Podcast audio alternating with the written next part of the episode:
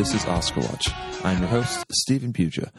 A little bit different this week. Alex Riviello, my longtime co host, uh, is not here due to scheduling. Alex will unfortunately have to be taking a step back from uh, Oscar Watch, which is very sad. So, for the foreseeable future, I'm going to be flying solo. So, this should be very interesting.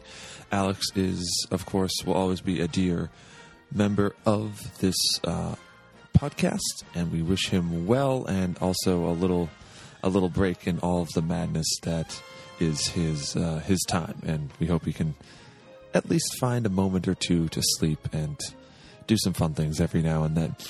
In the meantime, it will be just me, but I am will be trying out a round of guest hosts and maybe hopefully find a more permanent co host at some point in the near future, but we'll see about that.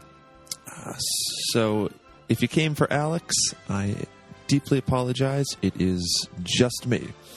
But you are listening to Oscar Watch this week, and the show must go on.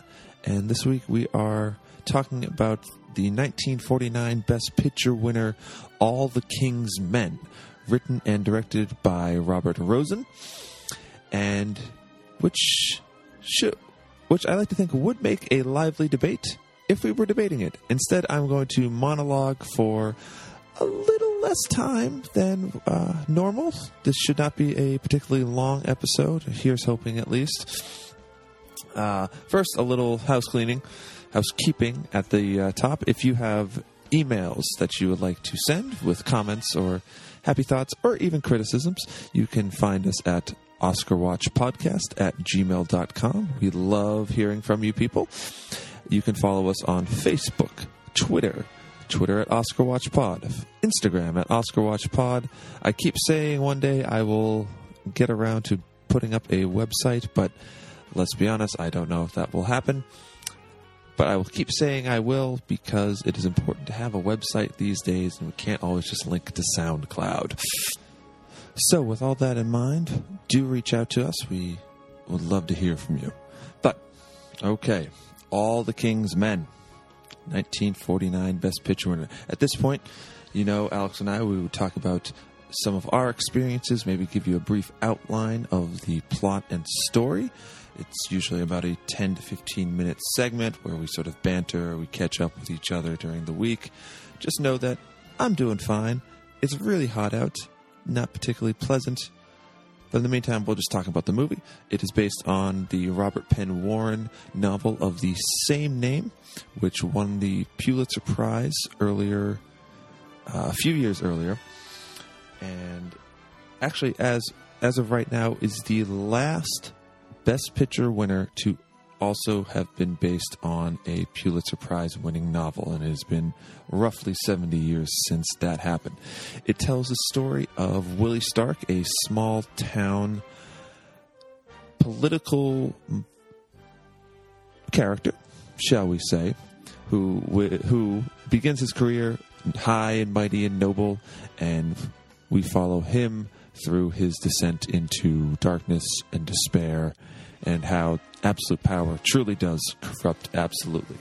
It is a stunning and extremely relevant piece of pop culture entertainment that I think everyone will still love. So you after this podcast or even maybe right now you should go out and you should check that out. If things sound a little free form right now, I am playing off the cuff and I usually have a partner here. So I apologize. It gets better later on. I like to think so, at least. The film stars Broderick Crawford as Willie Stark, John Ireland as Jack Burden, still one of the greatest names in noir history, if you ask me. Mercedes McCambridge also won the Best Supporting Actress, and a host of other people, Joanne Dru, among others. Uh, shot in black and white, written directed by Robert Rossen.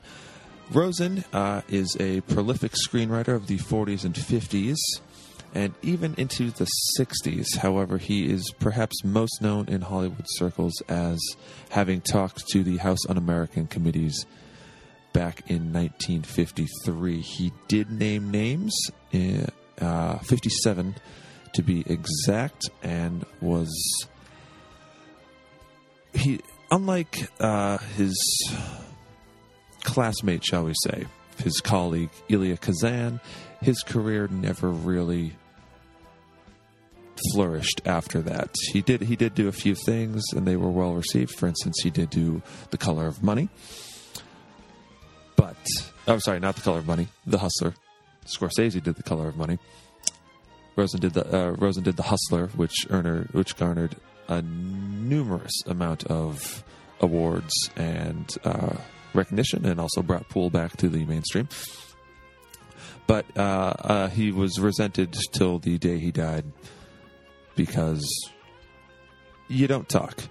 Rossen was a member of the of an American Communist League, so when they brought him before, when they brought when HUAC, that terrible organization, brought him before, I suppose they did have reason, albeit that reason is still a witch hunt, and we hope is not replicated anytime in the future of this country of ours, despite all the problems we may have one can see the appeal of this novel to Rossen because it is a completely non rosy picture of American politics.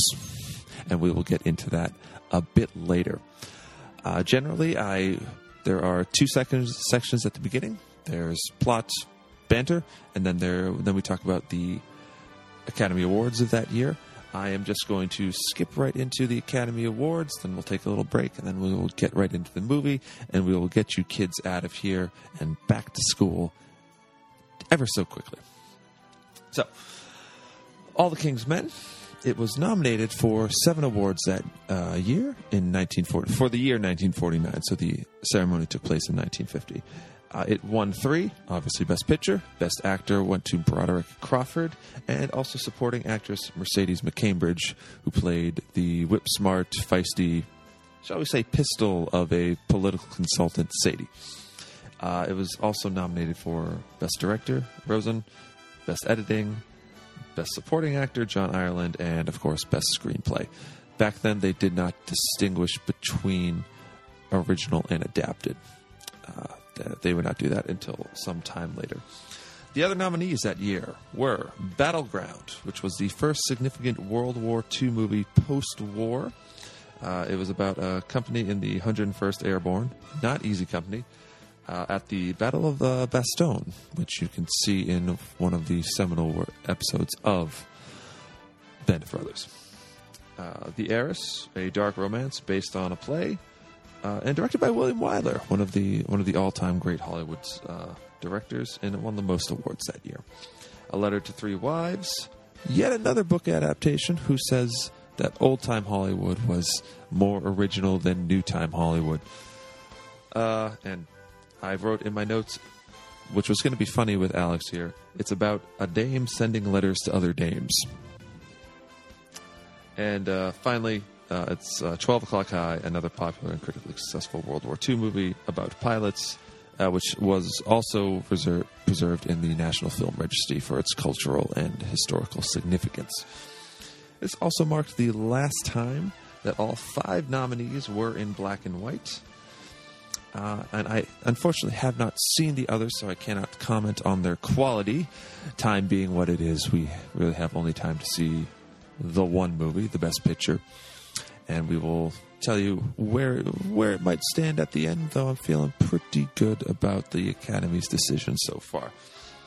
Also, that year, a special award was given to Cecil B. DeMille. Yes, this is 1949. Cecil B. DeMille had been un- operating for, God, about 50 years now. He was given a special Lifetime Achievement Award. And later, the Golden Globe Lifetime Achievement Award would be re- would be called the Cecil B. DeMille Award. So, what was happening in 1949? I gave you the movies that came out, the other movies that were nominated.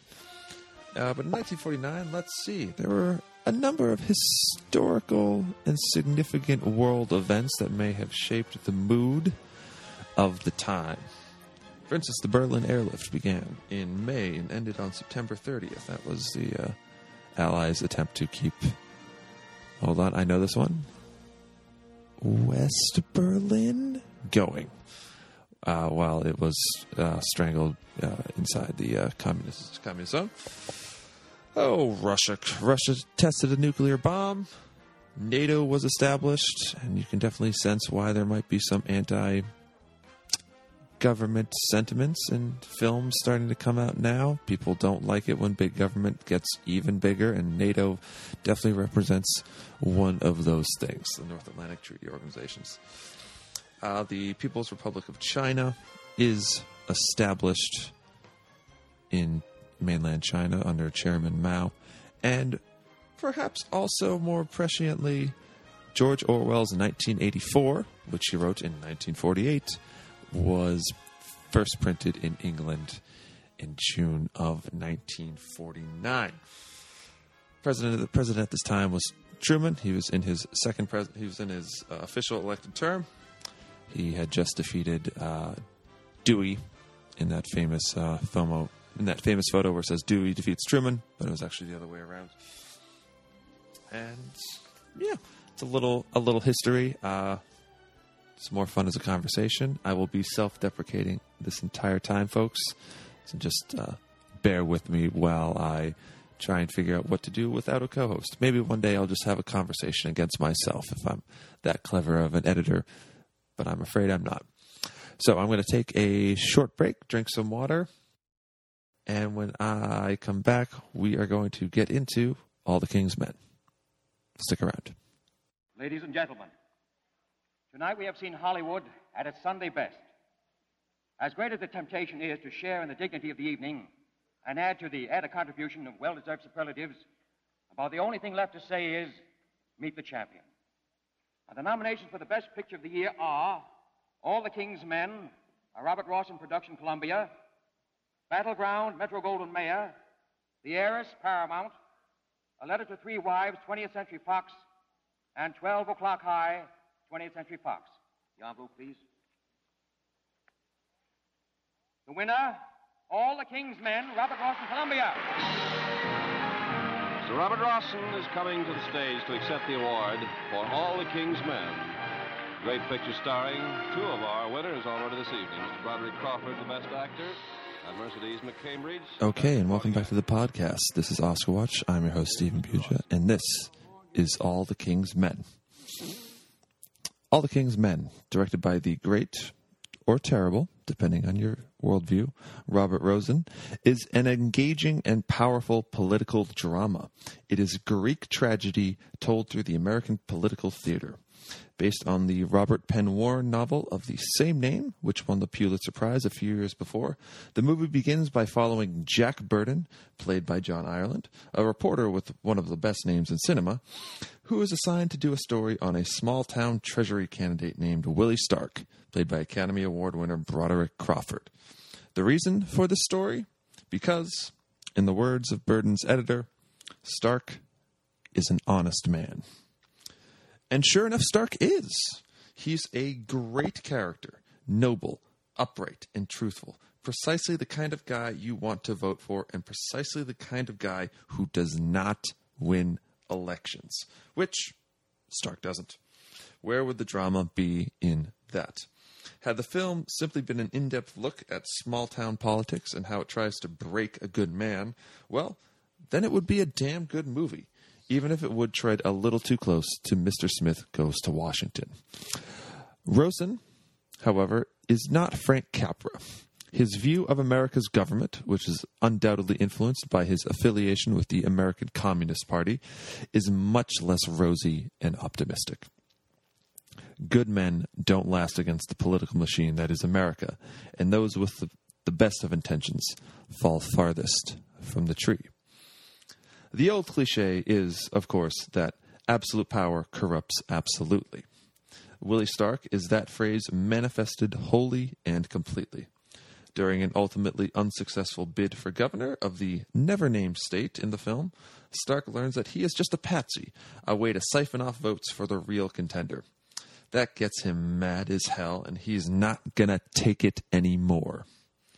In the film's first of many fiery speeches, Stark goes off on the party establishment and the folks who follow, calling them hicks and, to put it bluntly, telling it like it is. Let's listen. Now listen to me, you hicks. Yeah, you're hicks too, and they fooled you a thousand times just like they fooled me. But this time I'm gonna fool somebody. I'm gonna stay in this race. I'm on my own and I'm out for blood. Now listen to me, you hicks. Listen to me and lift up your eyes and look at God's blessed and unfly-blown truth. And this is the truth. You're a hick. And nobody ever helped a hick but a hick himself. All right, listen to me, listen to me. I'm the hick they were going to use to split the hick vote. But I'm standing right here now on my hind legs. Even a dog can learn to do that. Are you standing on your hind legs? Have you learned to do that much yet?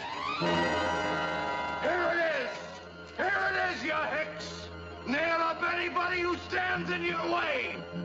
Nail up Joe Harrison. Nail up McMurphy. And if they don't deliver, give me the hammer and I'll do it myself. Okay, so maybe I'm not a hick. I live in New York after all. But even now, I'd vote for him.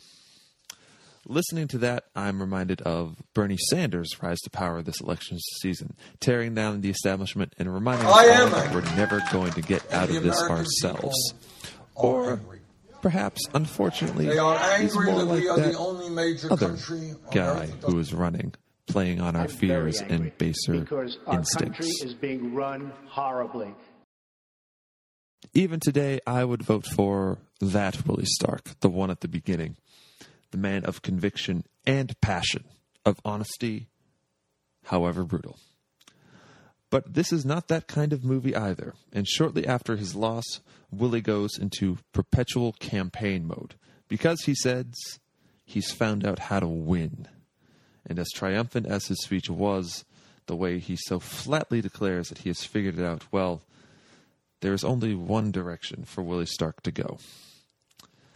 In the novel, Jack Burden was the main character, and we saw the campaign trail and Willie's eventual governorship through his eyes. And while Ireland still provides the voiceover in the film, guiding us from place to place and time to time, there is no doubt who's, who is the star of this tragedy Broderick Crawford, a portly, balding man with the charisma of Barack Obama. My friends, my friends, I, I have a speech here. It's a speech about what this state needs. There's no need in my telling you what this state needs. You are the state and you know what you need. You over there. Look at your pants. Have they got holes in the knees? Listen to your stomach. Did you ever hear it rumble for hunger? And you, what about your crops? Did they ever rot in the field because the road was so bad you couldn't get them to market? Crawford inhabits the role of Willie Stark, shifting so easily between caring, naive innocent to battle hardened political monster. Yet, he never falls into over the top absurdity, though I am sure the temptation was there. He remains a murky character, one of the best politicians American cinema has ever produced, precisely because he firmly believes that the ends justify the means. Everything he does, every corner he cuts, every bribe he makes, every man he has killed, even now, is for the greater good. Willie Stark has a vision, a beautiful vision, the best vision you'll ever see. Believe me, just just the, it's just the best vision. It's just the best vision. And God help those who stand in His way. Best laid plans of mice and men, and all that jazz. I really believe that Stark wants to do good. You do too. It's a matter of method. Many times out of evil comes good. But pain is evil. As a doctor, you should know that. Supporting Willie and uh, on his rise to power is John Ireland, the intrepid reporter who becomes Willie's consigliere of sorts. Burden provides the moral center. He's the audience cipher. He, too, like us, initially falls in love with Willie and continues to convince himself that the man is a good governor despite all evidence to the contrary. Ireland has a lot of emotional lifting to do, and he's not always up to the task for sure, but he acquits himself just fine. It's not that we don't like Burden and his incredible name. It's just that Willie is so huge, so dazzling a character that Jack's love life and family drama feels silly until Governor Willie Stark comes knocking. And then things really kick off. The crux of the film revolves around Willie's manipulation of the Stark family. Through this brood of well blooded All Americans, we see the victims of Willie's corruption. Yes, absolute power corrupts its wielder, absolutely. But it is also an infection, a plague, a disease that festers in those around him, a rot to the core. That is the aptly named Burden Clan, a family doomed to rise and fall alongside Stark.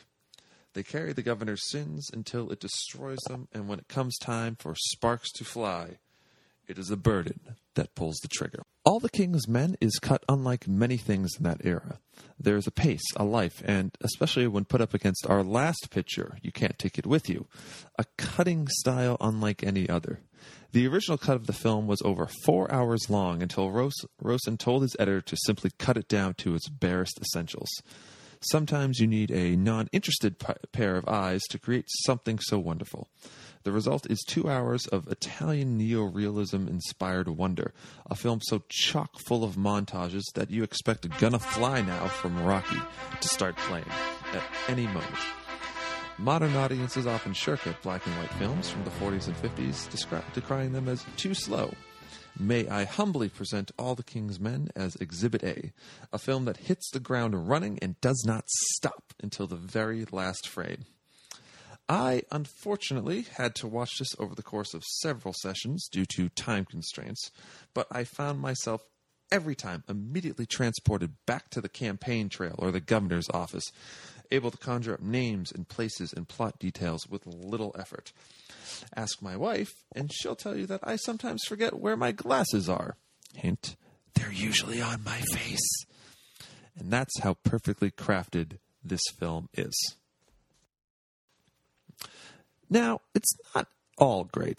While the character of Sadie, played by Mercedes McCambridge, who also won an Oscar for Best Supporting Actress that year, is a whip smart, fiery, and confident woman, a rare find by even today's standards, Jack Burden's love interest, Anne, Joanne Dru, is little more than a pretty face, a wilting flower.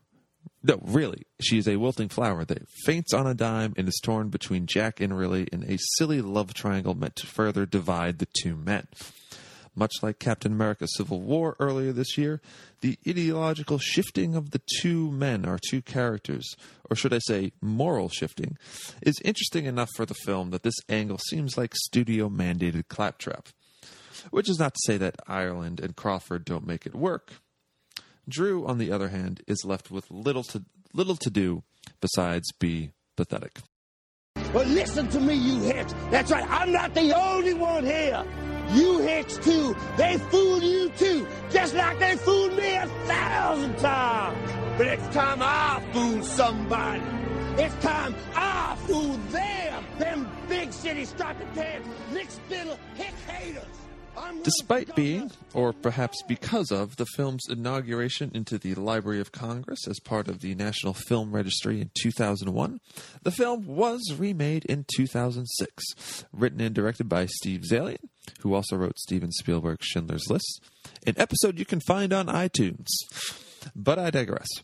The remake features an all star cast with Sean Penn as Willie Stark, Jude Law as Jack Burden, and also Anthony Hopkins, Patricia Clarkson, the late great James Gandolfini, and is supposedly terrible. Despite the slightly modern storyline now taking place in the 50s and that whole it's in color thing, the film failed to find an audience and really any critical support. Goes to show that just because a tale is timeless doesn't mean it belongs in every time. The original All the King's Men is absolutely timeless. It is as relevant today as it was during the Truman administration. In fact, every presidential candidate, hell, every person who seeks office, should be forced to watch this at the beginning of their campaign. Everyone might come to Washington as a Mr. Smith, but most will probably leave as a Willie Stark. So, now, Did the Academy make the right choice? Well, not having seen any of the others, I'm sad to say, I will still say that yes, All the King's Men absolutely deserves the title of Best Picture. And I can safely say it is amongst my favorite of the albeit few films we have looked at so far here on Oscar Watch. And I hope you have enjoyed this little slight bite sized departure from our usual uh, format of doing this show. Again, I will be trying out co hosts, uh, and by trying out co hosts, I mean I will be suckering friends and colleagues into talking about movies over the next couple of weeks, perhaps settling on a permanent replacement, or maybe just making it a one man show with occasional guest hosts. But discussions about film are always so much better with people you care about and whose opinions you value. And next week on Oscar Watch, we're going to pay tribute to the late Michael Cimino and discuss his greatest contribution to the film industry, Thunderbolt and Lightfoot. Oh, wait, no, no, sorry, that's not right. Oh, oh, right, The Deer Hunter. We're going to be talking about The Deer Hunter yeah, that the next week on Oscar Watch, the brilliant Vietnam movie The Deer Hunter with Robert De Niro, Meryl Streep, the late John Cazale, and of course, Academy Award winner Christopher Walken. Tune in next week. We will see you then. Hope you enjoyed. Take care.